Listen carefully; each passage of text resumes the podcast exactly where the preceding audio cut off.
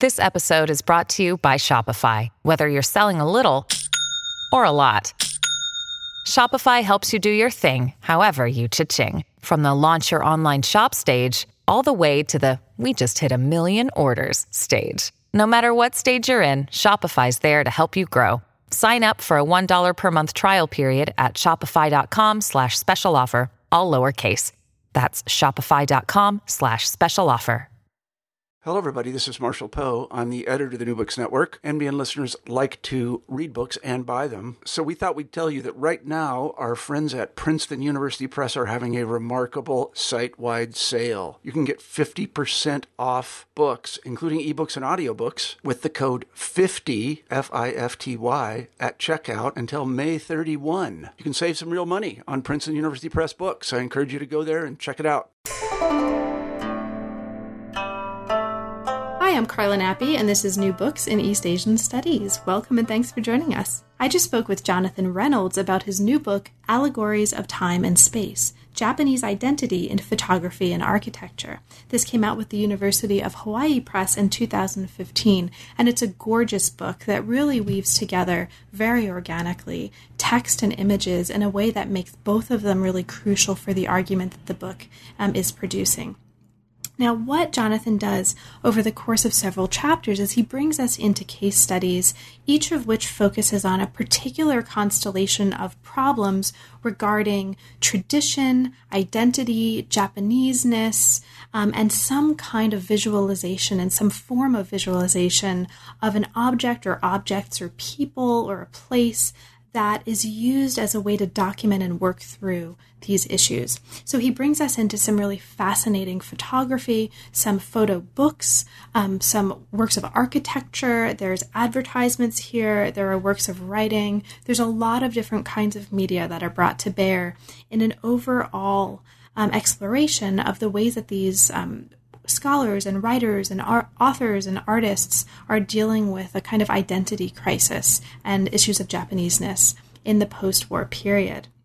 Now, over the course of the interview, um, which is, I think, oddly appropriate for a book on architecture and building and built structures, you'll hear, I hope um, it's not too bad, but you'll hear some construction noise um, coming from whatever the builders are doing in the apartment right above me um, that happened in the course of our interview. So um, persevere through that. What Jonathan is saying is absolutely worth persevering for.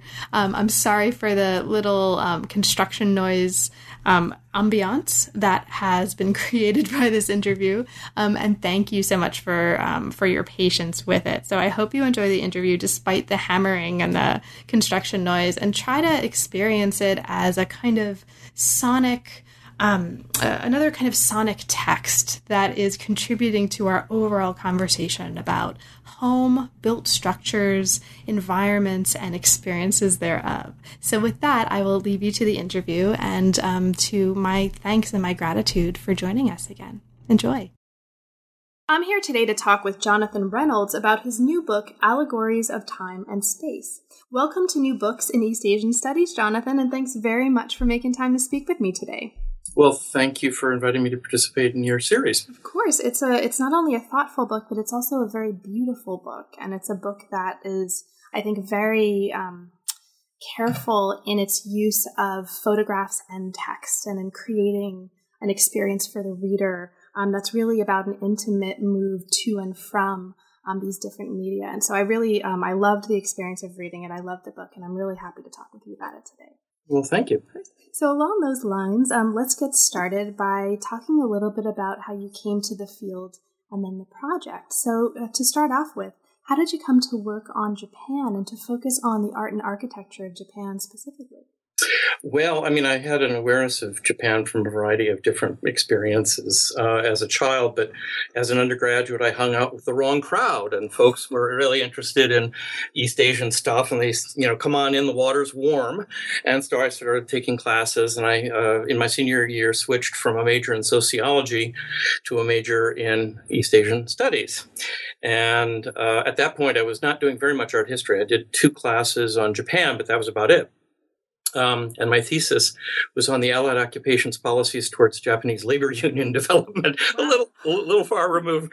And it was only in graduate school that, uh, with an acceleration of my classes in art history, that I uh, switched over. And when I was looking at art history as a potential uh, future.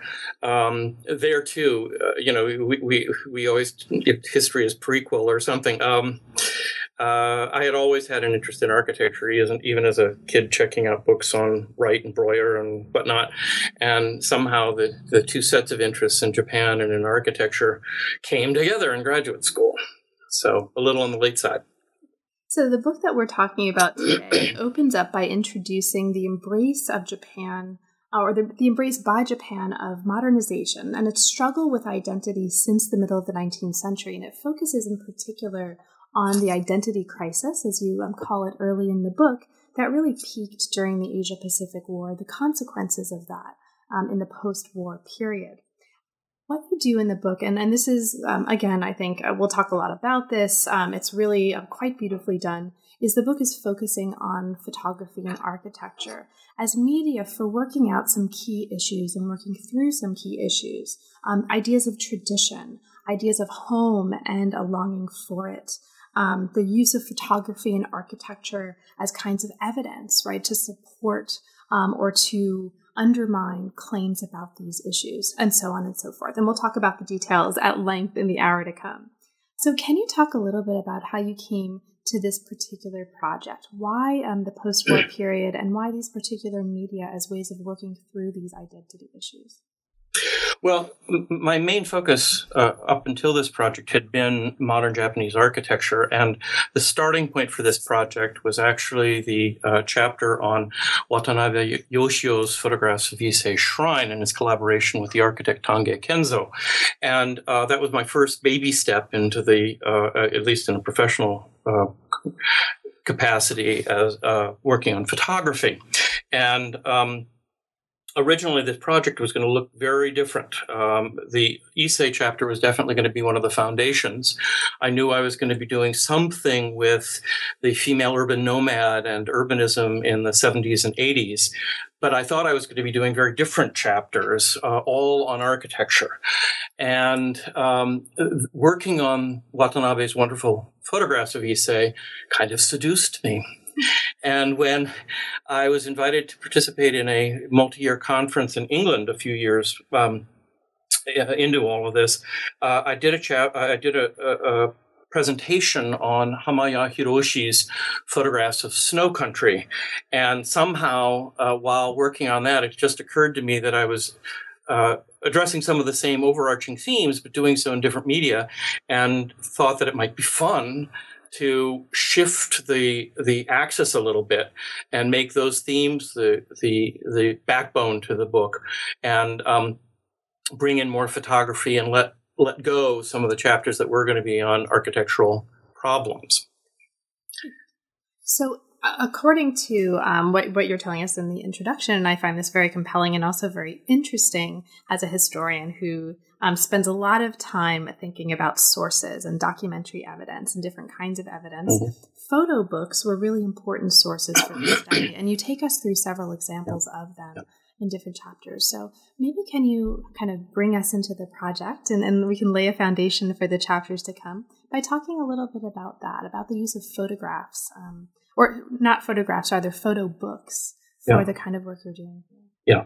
Well, s- several of the photographers who are discussed in the book uh, would uh, show their images in a variety of venues, some you know mainstream art like galleries and so on but many of them come out of a tradition of photojournalism and were publishing in photo magazines and and the like um, from as early as the 1930s uh, onward watanabe did so Hamaya did so, Tomatsu, later generation did so. Uh, but uh, throughout this period, uh, photo books played an especially important role. Uh, they had broader reach than small elite galleries somewhere in, you know, small alleys of Ginza would have had, and uh, one could even argue that this, the special importance of photo books for circulating photographs um, in Japan is, is one of its distinctive one of the distinctive characteristics of its market and, and systems of circulation. And um, these photo books are uh, uh, compelling for several reasons. Uh, for one, uh, they often have uh, a single author, even if there's collaboration with publishers and so on, and uh, uh, therefore often have a certain coherence, not necessarily thematic coherence, but a certain stylistic or motivational coherence to them. Uh, and uh, they uh, really function in a variety of ways in in in the photo world in Japan.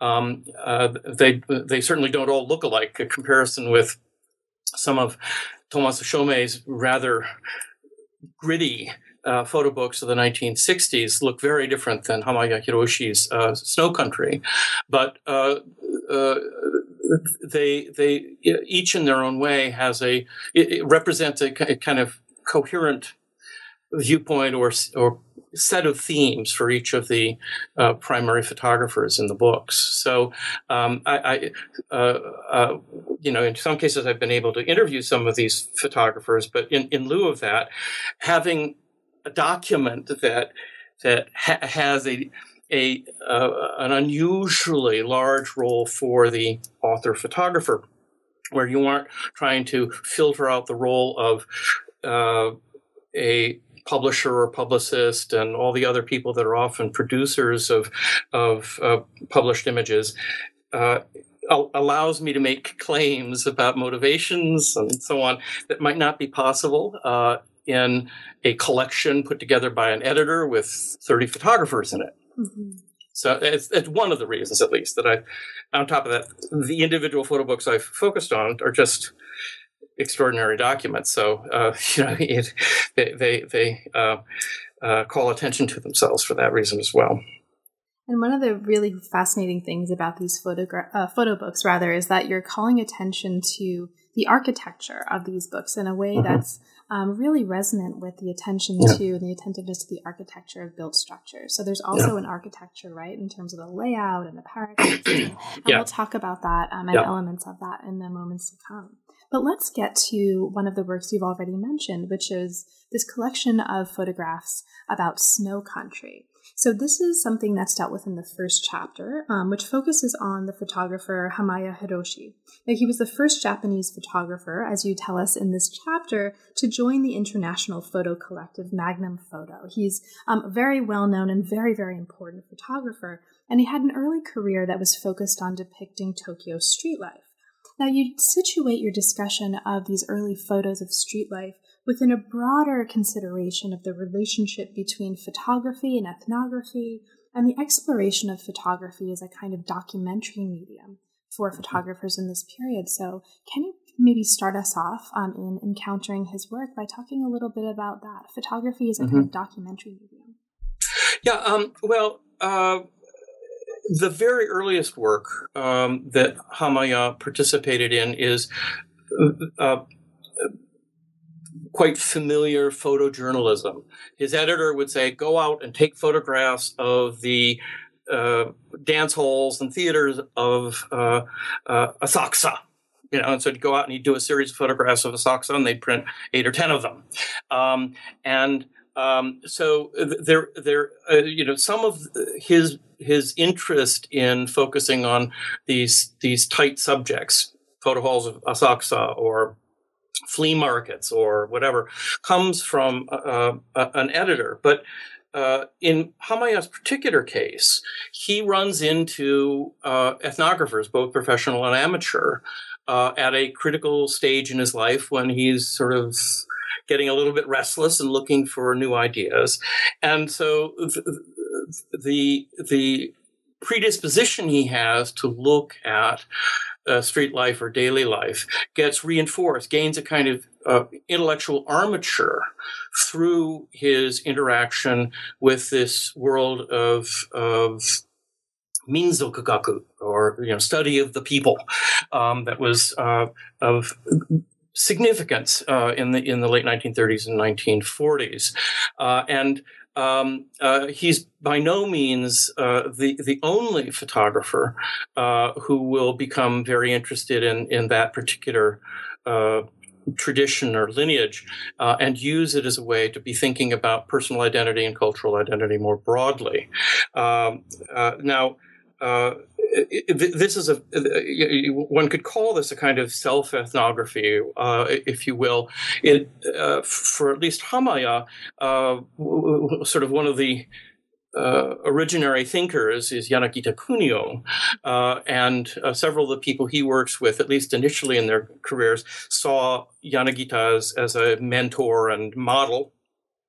And Yanagita um, was was has a rather interesting relationship to his subject.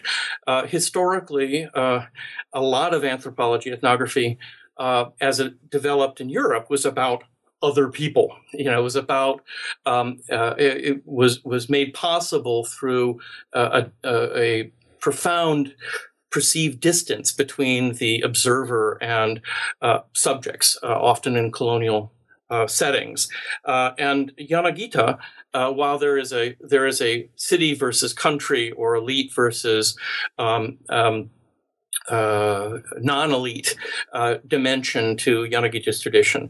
There is a self-conscious assertion that those people are us, um, and and so Hamaya, uh, through this thinking, is able to make the leap from being a city kid raised on the streets of Tokyo to being uh, a, an observer of a quite you know, dramatically different a way of life in the countryside of northeastern Japan, but yet being capable of claiming that life, not as profoundly foreign and exotic, but as a, a sort of um, uh, uh, kind of ur Japaneseness, as as a discovery of self.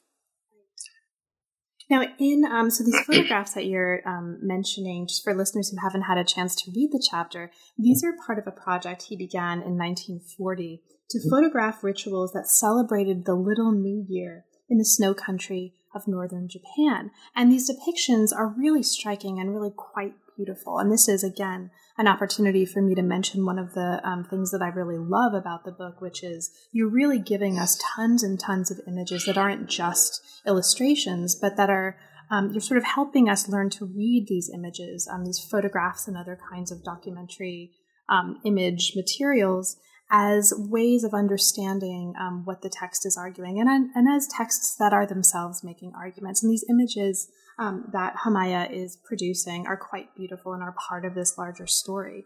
So he's describing his project um, in terms that um, are resonant with what you've just mentioned as his return to Japan. Right? He described this in mm-hmm. terms of a return to Japan. This mm-hmm. is a kind of nostalgia that's coming out of these photographs for um, what you described here is something like an authentic rural past. And all of these words um, for listeners are open to um, debate and conversation and interpretation, right? That he's not kind of, or the book is not taking for granted that there is something called an authentic rural past, right? That he's hooking up into. It's about the creation of these concepts um, as well as their, um, their uh, use. Mm-hmm. Now, one of the really interesting things happening here, since we've already talked a bit about um, this really phenomenal collection um, of photographs, um, is you're bringing us into the importance of paratexts, right?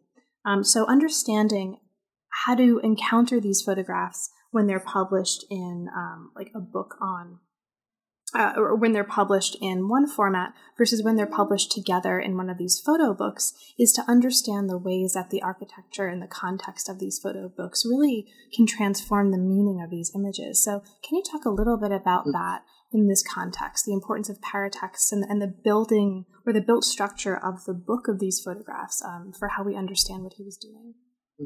Well, I, um, I argue that this document, uh, the Snow Country book by Hamaya, uh, is participating in two very distinct genres. One is uh, a kind of ethnography, and one is fine art photography.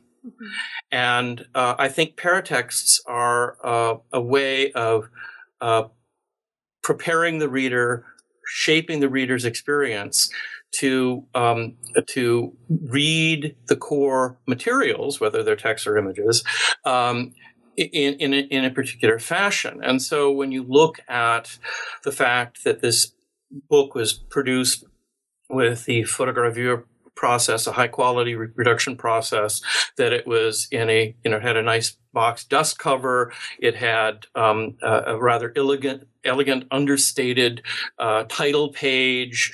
Um, all of these all of these elements and the the the not suppression but the sequestra- uh, sequestration of the text toward the back most of the text towards the back of the book um, uh, serve to highlight the images as uh, art images. Uh, and yet the caption at the beginning of the book the nature of those texts, even as they appeared toward the end, most of them appeared toward the end of the book, would also signal that Hamaya did have this ethnographic project in mind, uh, responding to um, uh, the ideas of some of his n- newly uh, acquired mentors uh, in the amateur ethnography field. Uh, he did see these images as aesthetically shaped and as beautifully printed as they were, as being documents that would preserve um, for um, Japanese of future generations uh, a way of life that he and his um, uh, colleagues were um, uh, feared might disappear very quickly, kind of salvage ethnography. Uh, so that uh, the, the, the uh, I think those paratexts, those that choice of of um, uh, you know beautiful crimson seal on, on the on the uh, title, the, the presentation of of the you know fine quality printing and so on, combined with these ethnographic signals, make the book make the experience of the book do double duty. Now, of course, context is also really important for the way that you are presenting his work. And one of the important points you mentioned here is something I won't ask you to talk too much about, but I just want to mark for listeners um, that contextualizing this book within a broader context of wartime photography, both his own engagement with wartime photography and you know the kinds of images he's producing and the conversation about wartime photography is really important for understanding what's happening in the Snow Country book, in part for um, bringing our attention to what's not there right? Mm-hmm. And that, that mm-hmm. absence becomes a presence when we understand the book in this larger context. Yeah. Now, I, you know, I don't want to uh, try and um, whitewash Hamaya's uh, participation in the world of propaganda-oriented photography with very different paratexts, uh, such as his con- contributions to the uh, famous or notorious magazine Front. But uh, it really is striking that that um, given this other part of his career at exactly the same time, it is it is extraordinary that the, the, war never seems to enter in at all. And I think that's a very self conscious decision on his part and signals to us, uh, at least to some extent, what the meaning of this world was for him personally, as well as professionally or um, uh, broadly, more socially.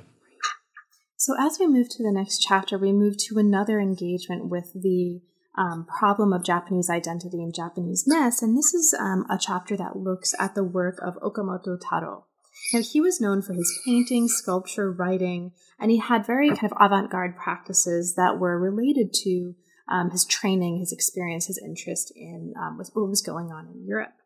Now he was interested in defining tradition, and I have I'm using my little scare quotes here. You can't see them, but hopefully you can you can hear them um, such that, uh, as you put it in this chapter, it's eliminating the gap between modern Japan and its pre modern past. And the nature of his engagement with that pre modern past is very much a focus of what's happening here. So he writes an essay in 1952 about Jomon ceramics. Um, so why don't we maybe enter into this part of the book and its arguments um, with a little exploration of what's going on here? What are Jomon ceramics? Why mm-hmm. is he so fascinated with them? And, and, and uh, mm-hmm. what's important for us to know about them? Okay. Well, the Jomon ceramics are ceramics that were produced in a um, an archaeological horizon that the, the dates of which are constantly shifting beneath our feet. Um, probably most people right now would date uh, Jomon to around 12,000 uh, BCE to around 800, 600 uh, uh BCE. Um, tr- traditionally, both of those dates were moved forward a little bit, but Yayoi, the subsequent archaeological period has been moved back further, and there have been uh, confirmed finds that are associated with Jomon that are older than we had originally thought. So, but all that said, um, so uh, artifacts of a culture that are as remote for Okamoto as as any he could have found. And um, what I what I find interesting in Okamoto, Okamoto um, uh, was uh, floating in uh, surrealist circles in Paris in the late 1930s, has to leave Paris on the eve of the Nazis' entry into Paris, in part because he was worried that his associations with certain leftists uh, might uh, make his presence in Paris um, problematic. Um, so he, he has, uh, at least to some degree, uh, uh left leaning credentials. And as an intellectual trying to find his footing in the immediate post war period, he does something very interesting. He um, uh, th- th- there's a passage in Lewis Mumford's The Brown Decades about uh, each generation making war with its father's generation and em- embracing its grandfather's generation. And uh, if you will, Jomon gave Okamoto the leverage to uh, firmly break with the period of militarism from which Japan was just emerging and uh, find a way to be Japanese and yet not participate in the cultural chauvinism and the uh, you know the oppressive politics of the immediate you know the immediately previous period.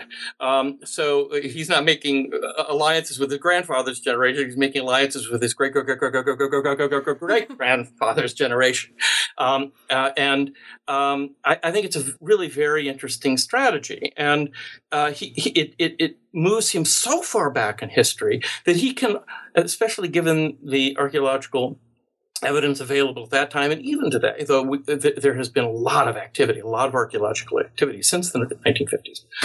Um, he could make of Jomon what he needed to make it. So um, while there had been a history for a number of generations of, of uh, for instance, claiming the Jomon as the Ur Japanese, uh, uh, or making the Jomon the people prior to the Ur Japanese, who were the subsequent Yayoi. You know, there are all these very complicated cultural politics around the embrace or rejection of these two major archaeological um, horizons, um, Jomon and Yayoi. Um, he, he's able for example, in a very interesting way, to assert that no, the Yayoi isn't Ur Japanese, uh, the it, it is a combination of the Jomon and Yayoi that make Japanese culture what it is, right? Mm-hmm. There's this, and, and, and so it, it's a way to, if you will, claim a kind of cultural diversity mm-hmm. um, through kind of this this navigation of these these these very early um, these very early cultural traditions um, that allows him to work through his very contemporary 1950s politics um, through through this kind of cultural engagement. Now, one of the really interesting things that's happening in his work and in your discussion of his work is he's invoking dimensionality, right? Uh, throughout this book, um, yeah. we have been and will be talking about time and space and the kind yeah. of dimensionality that way. But he invokes a fourth dimension. So, this essay he writes in 1952 is on Jomon ceramics, dialogue with the fourth dimension. Now, this fourth dimension of Jomon culture, as he describes it, is very intimately related to magic. And this becomes important in terms of how um, the chapter understand his work for many reasons. But one of those reasons is um, he's making a kind of analogy here between, or an allegory here, right, that relates mm-hmm. contemporary artists to prehistoric hunter gatherers. And, and the, yeah. the way you describe it here, these hunter gatherers courageously tackled some of the most vital problems of their society through magical intervention. So let's talk about magic. What's mm-hmm. going on there? Well, um, uh, here too, I think you can find roots in his experiences of the 1930s. Uh, as most historians of Okamoto uh, point out, he studied at uh, took classes along with his surrealist friends at the Sorbonne and other um, uh, institutions in Paris and studied under Marcel Mauss. And um, of course, Mauss is famous for his work on magic uh, and uh, was you know familiar with Eliade and with a number of other um, intellectuals active in that Parisian um, environment in the 30s through the 50s. And um, uh, you know, he, the, the, idea here is that uh, that the role of magic in prehistoric societies was not gratuitous. Magic was a way to establish a spiritual relationship between the hunters and their prey. Mm-hmm. That this this is the fundamental source of you know, of this of of food. This is this is the foundation of the culture. Otherwise, folks would starve, and um, and so uh, this this uh, the role of of uh, shaman and and others who participated in magic were playing a uh, an absolutely essential role. And there, the analogy uh, with the artist comes into play. That the, the contemporary artist is, in some sense, as gratuitous as the activity may seem to some, um, uh, exploring the spiritual dimension of society at a time of tremendous crisis. He is living in the midst of the Cold War here right? And Japan is, of course, in a very precarious position in that relationship between you know, the United States and the Soviet Union. And um, uh, and so the, through their exploration of this other realm, call it magic or something else, art, uh, artists are um, uh, really playing a vital role in um, uh, helping preserve culture and and and even the survival of the of the species. Um, so I think that's one of the allegories that that Okamoto is is playing with here, uh, and um, uh, he will make explicit connections between that spiritual realm of of the prehistoric Jomon people and the the, ex, the extraordinary ceramics, these wildly uh, dynamic ceramics, particularly associated with Middle Jomon of northeastern Japan. Um, and uh, this this whole other realm of, of, of sort of spiritual travel and so on on the part of the shaman, and and and then making a, a very interesting explicit comparison between these wildly, extravagantly decorated um, uh, mid Jomon vessels and the most contemporary avant garde sculpture. mm-hmm. Is a and, and, so it's it's it's a it's a pretty wild claim. I mean, he's he's he's comparing these Jomon vessels with Giacometti and and uh, Gonzalez and and other uh, you know, artists who are exact contemporaries of his. Right. So. Right. And, and so that is a super fascinating um, case study, but that's not the only one. And that's not the last one. And it moves from that into, um, or the book moves from that into a chapter on an equally fascinating case study. And this is one that you've mentioned um, as really one of the seeds of the project as a whole. This is the study of photographs um, and a book of photographs on the Ise Shrine. So, chapter three focuses on the Ise Shrine and brings us early on into the history of ways that the shrine has been um, imaged and has been understood prior to the 20th century and into the early 20th century. And it looks at a seminal publication that represented the collaborative work of several key artists and scholars, and one of them is this fascinating photographer, Watanabe Yoshio. Now, speaking of spiritual travel, which I think you just were talking about in the context um, of the work that we've been describing from chapter two, there's also a kind of spiritual travel that happens through the photography of Watanabe of the Ise Shrine. And you bring us into um, the work that he did for this book of photography that um, was published ultimately by MIT Press, Ise Prototype of Japanese Architecture, and show us how the ways that he's imaging this shrine create a kind of pilgrimage experience for the reader and then kind of bring the reader or the viewer into this sort of intimate spaces, these sacred spaces of the shrine that otherwise um, they wouldn't necessarily have access to. So let's talk about these photographs. What for mm-hmm. you is particularly important and powerful about the experience of these photographs for readers and the production by the photographer? Okay. Well, uh, you know, it's uh, Watanabe's work is is quite diverse. Uh, he uh, early on in his career in the 1930s uh, did some street photography of the type I was describing, contributed to some of those um, those uh, partially state sponsored publications of the late 30s. And many of his photographs of architecture were of modernist uh, milestones, uh, designs by Horiguchi Sutemi and others. Mm-hmm. And you could argue that the photography is somehow a neutral medium for the the documentation of the objective documentation of these photographic, I mean, of these architectural monuments at Ise Shrine. Um, and yet, I argue that that there are certain strategies that Watanabe himself um, engages in, and there are ways in which the context, the texts by Watanabe, uh, by Tange and by Kawazoe, uh, the architectural critic Kawazoe Noboru, um, uh, further uh, these images. Not uh, not that anything can be a neutral representation of anything else, but uh, further a, a particular um, reading of Ise through these photographs that do some important work.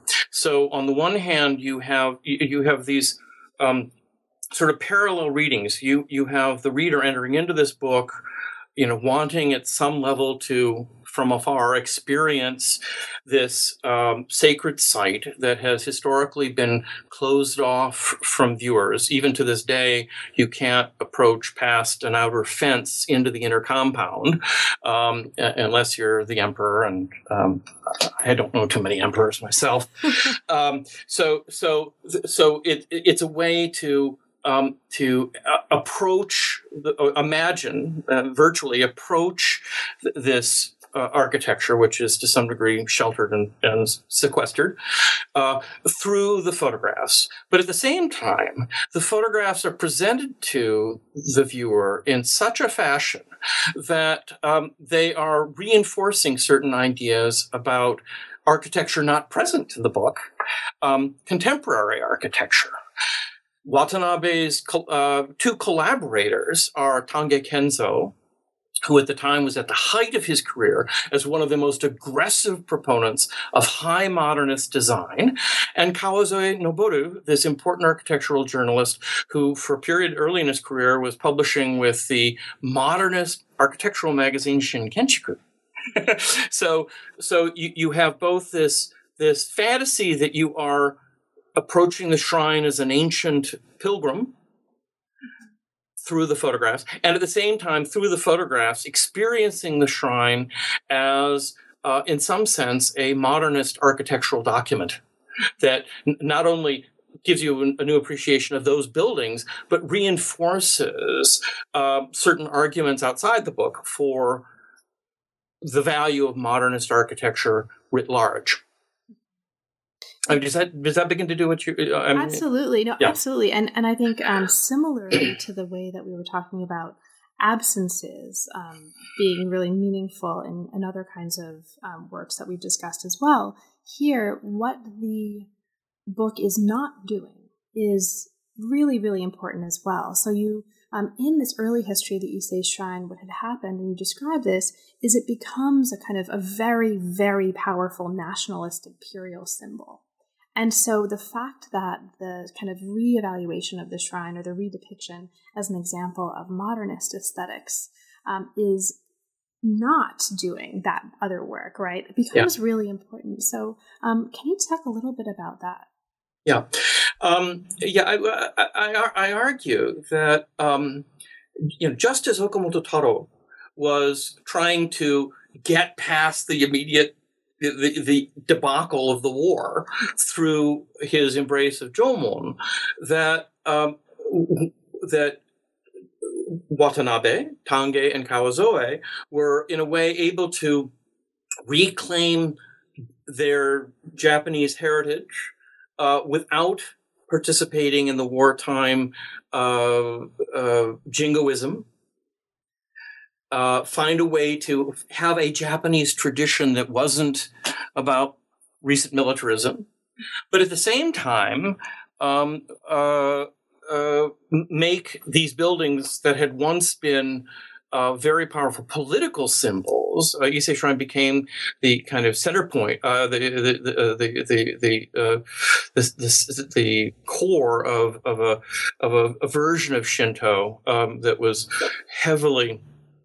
Um, sponsored by the military government, um, the, the, and Watanabe's and Tange's vision of this Ise um, you know, makes no mention of it. What it does is it makes it into a modernist document, which seems to be the antithesis of the parochial uh, jingoist vision of Japaneseness that had uh, been so uh, widely um, propagandized during the war.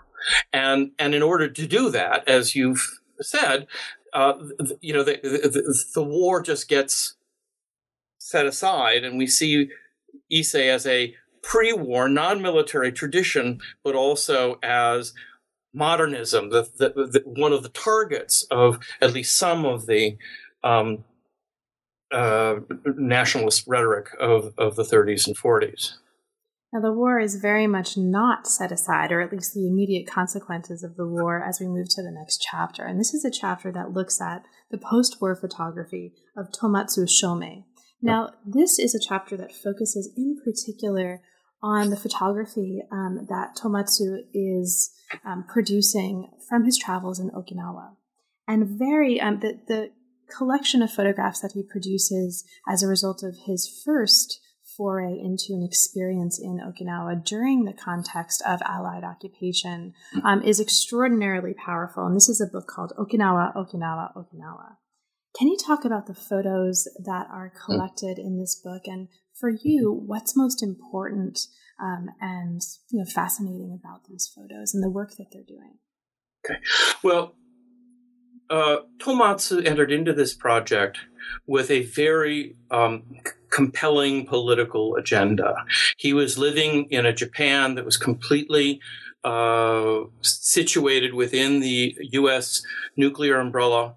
He was working at a time when the United States was using Japan as a stopping stop off point.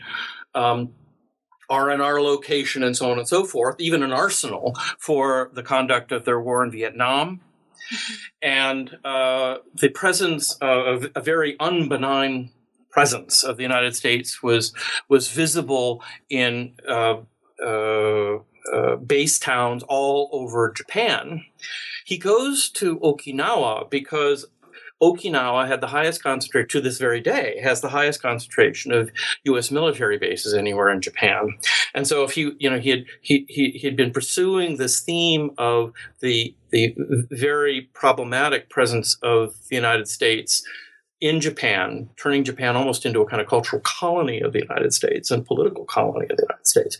Uh, it takes him to, it takes him to Okinawa, and he that that um, that sense of you know frustration and anger is there from the very beginning of the project because you know as he arrives in uh, Naha Airport, he sees on one of the bulletin boards uh, these passport photographs, dozens of them. You know, oh well, we you know th- th- these are, and he takes that. It appears in many of his uh, collections of photographs of Okinawa, including this book, mm-hmm. and he sort of sees them almost as mugshots and he sort of sees it, he has to get a special permission as a Japanese citizen to enter into Japanese national territory. I mean, the fact that it's not Jap- Okinawa is Japanese national territory is a problematic history unto itself, but nonetheless, and and so from the very beginning there is this anger, and so this anger is, I think, very articulately ex- articulately expressed through, um, first of all, uh, a very very gritty black and white photography that um, uh, does not have the sort of elegance of uh, something like the Snow Country uh, photo book mm-hmm. uh, that uh, has uh, photographs bleeding right out to the edge, a very kind of bold, hard look.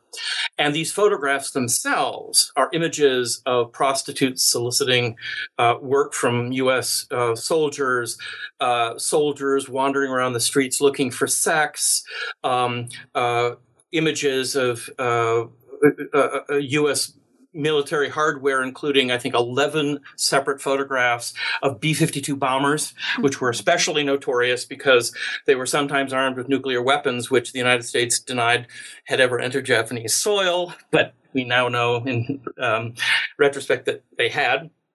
So, uh, you know, all these various ways of using photographs as a way to document the impact uh, of the U.S. presence uh, in Japan. And it so it's not just the content; it's these blurry, dark, gritty uh, photographs that convey something of that emotional response to Okinawa's conditions under U.S. occupation. So he's interested, as you um, just described, in the possible presence of nuclear weapons um, in Okinawa, he's also interested in race and the kind of racial dynamics of the American yeah. occupation. So there's a really, really interesting part of this chapter that looks in particular at his photos of Nakamoto Shoko mm-hmm. um, and the sort of ha- and understands through a reading of those photos how he is interested in and dealing with issues of race um, and trying to and trying to you know convey that in these photographs.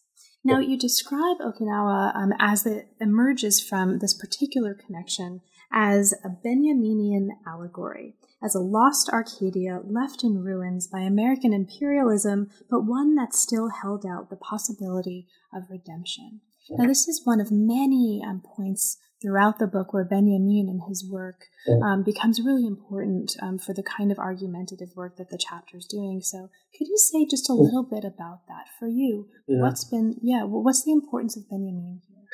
Well, you know, Benjamin's. Uh, uh, discusses allegory in a number of places, including the Arcades Project. But, but he, perhaps the single most important text for his exploration of allegory is his his uh, examination of Baroque uh, tragedy, and um, you know that that whole tradition uh, is informed with uh, uh, Christian faith, and the the worse things get, somehow one is still aware of the possibility of redemption. You know, in in in in, in the most, you know, at, at the uh, nadir of of of, of uh, any given plot, there is somehow a possibility that things could be transformed.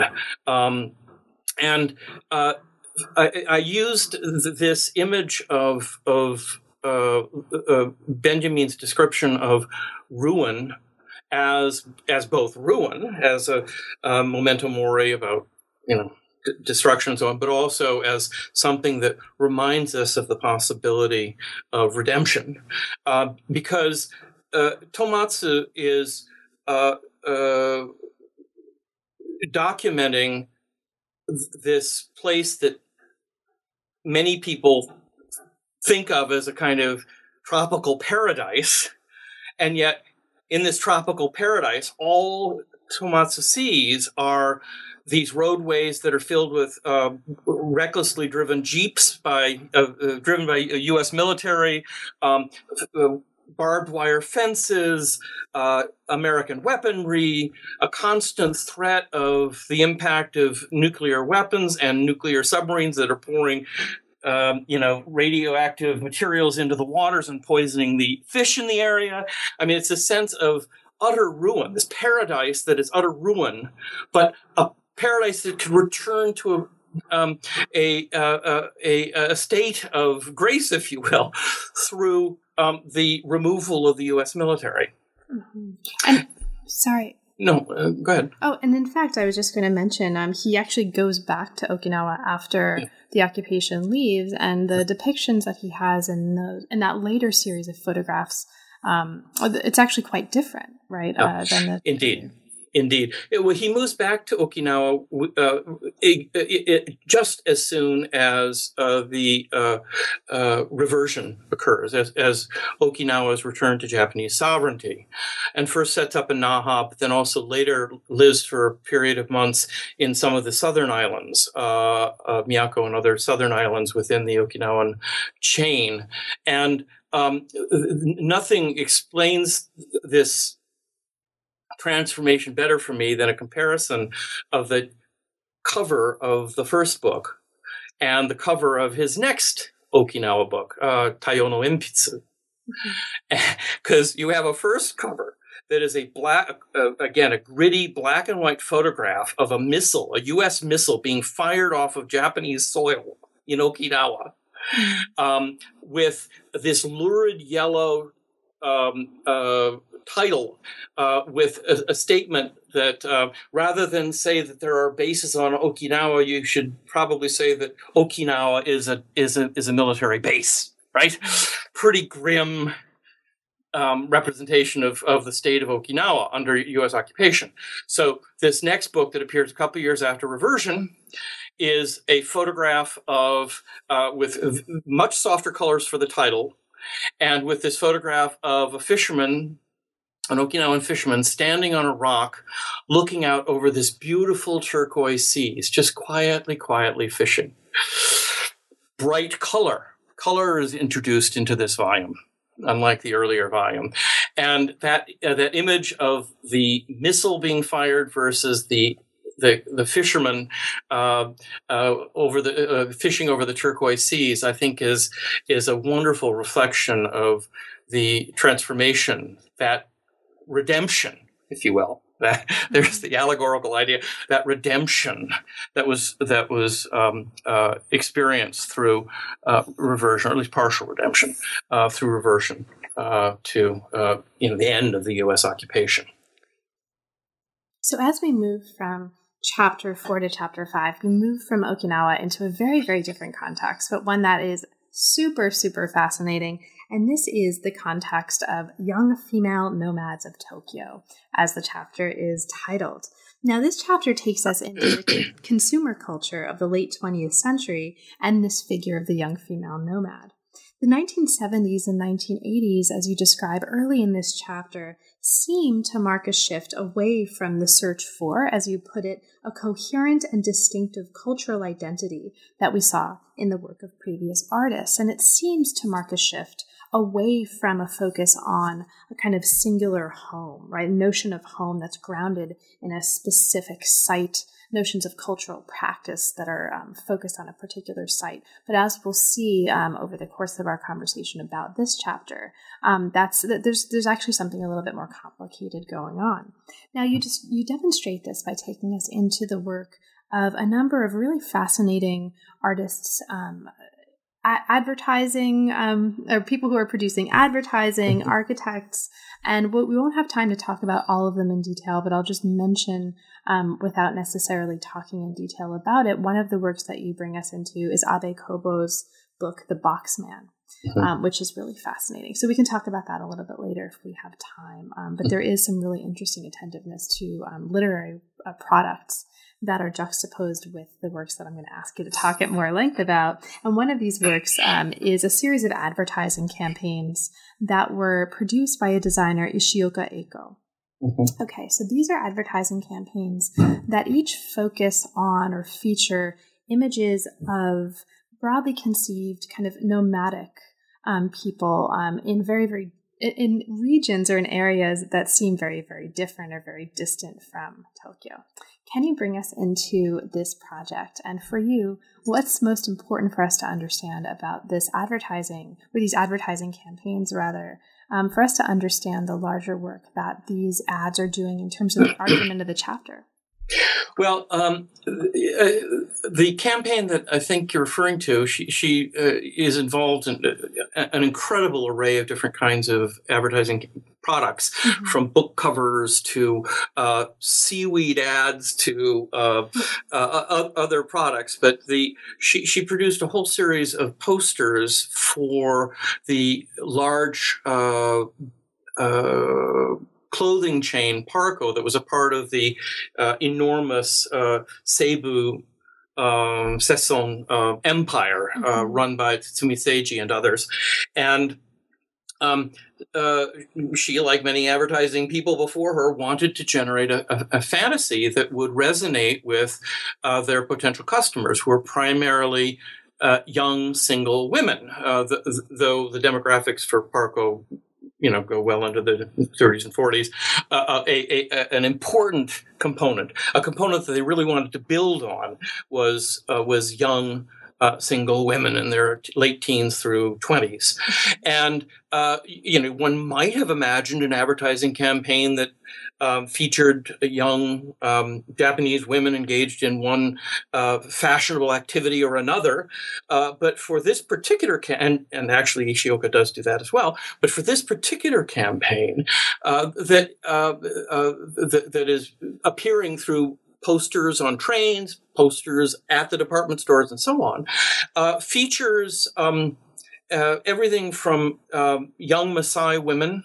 Uh, in East Africa, to a, a, photograph of Rene Russo, the, the model in the uh, deserts of California with Issey Miyake clothing, right? And, and each of them is themed in a way that um, uh, alludes to this the seeming uh, freedom, you know, no, you know, no horizons or infinite horizons, uh, the uh, exoticness of the locations, which is anything but what most young women living in Tokyo and other major urban areas in Japan would have been experiencing in their daily lives. I, I, can't think of a more dramatic contrast than some of the landscapes that are featured in these ads, um, or peoplescapes that are featured in these ads from the daily life of these women. And yet, um, Ishioka is remarkably successful at i mean you know given that these ads were perpetuated and, and the related themes were perpetuated uh, in response to them is remarkably successful at establishing a resonance mm-hmm. between these images in you know the deserts of uh, northwest india or east africa or uh, california uh, and uh, the lives of these young Japanese women. And I think a fantasy is being generated through this and other means uh, that um, these young women who uh, lived by what many outsiders would uh, perceive to be a, a very disciplined, button down lives, long working hours, working in offices, commuting day in, uh, day out. Uh, uh, and imagining the freedom that that nomadic life seemed to promise. Mm-hmm. Uh, and and so there and, and there are even ways in which you know what is one could make the argument that uh, these uh, y- y- young women were encouraged to begin to think of their own lives even as they were living them in Tokyo as nomadic lives you know, instead of traveling across the desert, they are um, floating in a sea of subway systems. And um, instead of uh, scavenging for, for firewood, they're wandering through uh, Parco and other Tokyo department stores, and so on and so forth.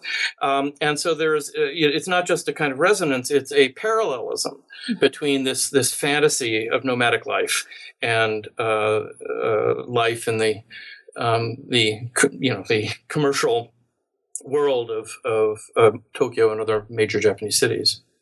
And as a kind of shout out to other Silk Road studies um, scholars or people interested in Silk Road studies, this is very much part of a larger uh, fantasy about Silk Road and the Silk Road yeah. as a concept. And yeah. so we've yeah. got these urban nomads, these women, and they're, you know, traveling around, they're buying stuff. Now, of course, they need a place to live. And so enter architect, or architect Ito Toyo, who creates these really fascinating structures um, called Pao from the kind of Chinese um, Bao. Yeah. Um, that are kind of based on yurt sort of structures, sort of, but that yeah. are um, ostensibly um, you or could be ostensibly used as shelters for these wandering nomads. So, can you tell us a little bit as we kind of come to the um, to the conclusion of our story? Let's maybe conclude with him. Um, what what for you is so important about what he's doing? Well, in some sense, he's taking uh, Ishioka Eiko's promise uh, at its at its at its word, taking it literally. So he exhibits. Uh, Parco invited him to do an exhibition of furniture design at one of their. Uh, this is the same Parco. Actually, it was at Seibu, but uh, uh, the, the, the Parco system is very important to this entire phenomenon. But so he's invited to do an exhibition of furniture, and he he he comes in with furniture, but he's also coming in with the the portable um, yurt-like structure to house the furniture. And this this furniture it does not look. I, I mean, I've seen some very elegant yurts around, but uh, you know, brushed chrome, stainless steel, diaphanous textiles covering them. These are these are the most elegant yurts anywhere you will find, and and so he's imagining, um, you know, uh, you know ask asking these women to to live in these portable structures as they migrate through various parts of the city in their cycle of daily life. And he has some wonderful uh, passages in which he describes the, the, lives of these young women you know the they're instead of having a you know permanent home with all of the appliances that we would normally think of you know he describes the 7-eleven as their refrigerator and uh, you know the and the gym as as uh, as their um, um, uh, anyway, all the sort of elements of modern life for these young women as components of a kind of nomadic life instead of you know living to have the freestanding uh, two bedroom house in the suburbs that they and probably and certainly their parents dreamed of and and so the, these Pao were his contribution to that fantasy. Uh, they would have these these portable pieces of furniture and these portable uh, structures as uh, portable living arrangements as they sort of floated through their lives. Now, this is actually um, for me living in Vancouver. Um, and as you can probably hear from the construction noise all around, right? There's a kind of uh, there's an analogous um, experience that I think many of us may be able to relate to, or those of us who are um, living in the city or in in any city, but Vancouver is where I am. So in mm-hmm. particular, mm-hmm. um, where you know the the rather than living in these houses where there's a you know, place to exercise and a place to um, you know go swimming and a place to do something else, we're living in these high rises where you know there's a gym and there's the hot tub and pool room and there's this sort of weird modern fantasy um, that's also uh, being created by high rise living and you know, mm-hmm. you know basing yourself in these tiny, tiny, tiny little apartments, but um, having a daily life that is extended across in a kind of rhizomatic way the spaces mm-hmm. of the larger structure around you. Um, that's yep. Reading about this architect and these structures and his, this notion of the urban nomad that he's helping create and speak to, I think for me was really resonant with contemporary city life for some of us and and you know like helps um, me or at least has helped me really look at that in a different way so thank you for that um, so at the end of this chapter there's a kind of and, and into the afterword after there's a sort of reversal that happens right it may have seemed as it has perhaps seemed to others who have looked at these phenomena like um, Ito Toyo's Pao, his nomad restaurant, right? This sort of Silk Road themed urban nomadic advertising campaign, um, Abe Kobo's work. It may seem that, as we mentioned earlier, notions of home have really dramatically changed, um, that the whole idea of territory and Japaneseness um, and cultural groundedness that so many of the other artists and architects and photographers from previous chapters were holding on to no longer applies here. But in fact, um, as you show us at the end of the book, that's probably not so true. So, um, mm-hmm. can you maybe bring us home um, by talking mm-hmm. a little bit about that?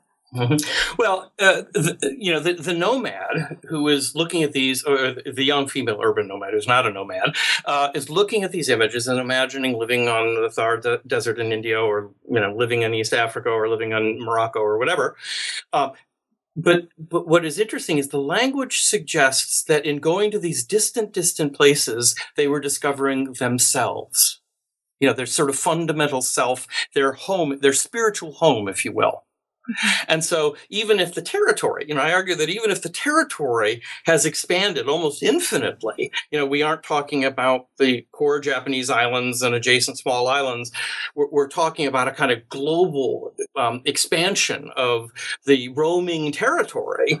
Uh, in some sense, uh, these young women looking for their sense of self and sense of home in the Moroccan desert are in some ways doing some of the same things that the Tokyo uh, kid Hamaya Hiroshi was doing when he was going off to the very different world of the snow country in northeastern Japan.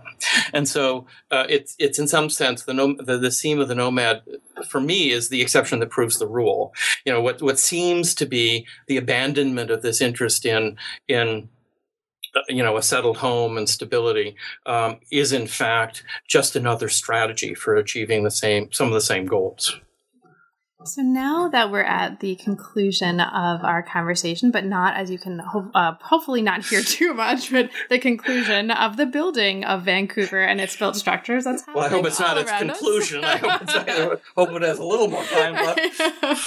now, of course, there's a ton of material in the book that we haven't had a chance to get to. Right? It's an extraordinarily rich study, and of course, we can only talk about images and imagistic documents that the reader will find um, there to explore in the actual medium of the book itself.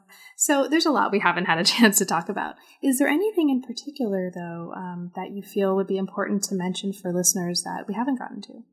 Well, and, and uh, I, I, think we've covered some of the major overarching themes. I, I, I, would encourage viewers to, to look at the images themselves because the one thing that's absent from a radio interview is that you know there are some spectacular images that you know, I take no credit for that whatsoever. But um, you know, just starting with the cover photo by Hamaya, this this wonderfully um, uh, uh, ambiguous image of a ceremony with the swirling of torches during that that series of festivals at, uh, at the Little New Year. Um, and going through um, these you know, this this array of images from uh, really quite elegant and pretty to gritty and hard and dark. Um, uh, you know, the images themselves are sort of lost in this context. So, so uh, uh, I would encourage your listeners to, to to to to spend more time looking at the images and less time listening to me. so now that um, the book is out, and congratulations on a beautiful and really thoughtful book. What's next for you? What are you currently working on? Well, I have a project right now. Uh, I, have been uh, interested in a an architect named Shirai Seiichi for many years and uh, the core of his career is the 1950s through his death in the early 1980s. And he he's at the kind of um, in a liminal position. Uh, he is good friends with several modernists, including an architect I've written a, a bit about in the past, Maekawa Kunio. Uh, he's covered by a lot of the major uh, architectural jur- journalists, including um, Kawazoe, the fellow I mentioned in the context of the Ise photographs. Um, so he's fully recognized within modernist circles, but he violates an awful lot lot of the aesthetic rules of the modernist movement. And I, I'm very interested by the ways in which architects and critics attempt to negotiate um, the the um, kind of inconsistency or apparent inconsistencies or violations, aesthetic violations uh, that are apparent in Shirai's work. And so, uh, you know, I'm I'm I'm trying to think through, you know, different uh, kind of reception, if you will, of, of Shirai, talking about ways in which different architectural and critical voices have, have shaped Shirai as a way to explore some of the underlying uh, tensions within post-war Japanese architecture. Um, and there too, the, you know, everybody should go Google Shirai because his buildings are just so funky and wonderful. They're hard to even describe. Um, so I'm just trying to account for that um, um through this discussion of, of his critical reception. Well, best of luck with that project. It thank sounds you. great. Um, and I will let you go and work on that. so thank you okay. so much for making time. It's really been a pleasure. And again, congratulations on a beautiful book.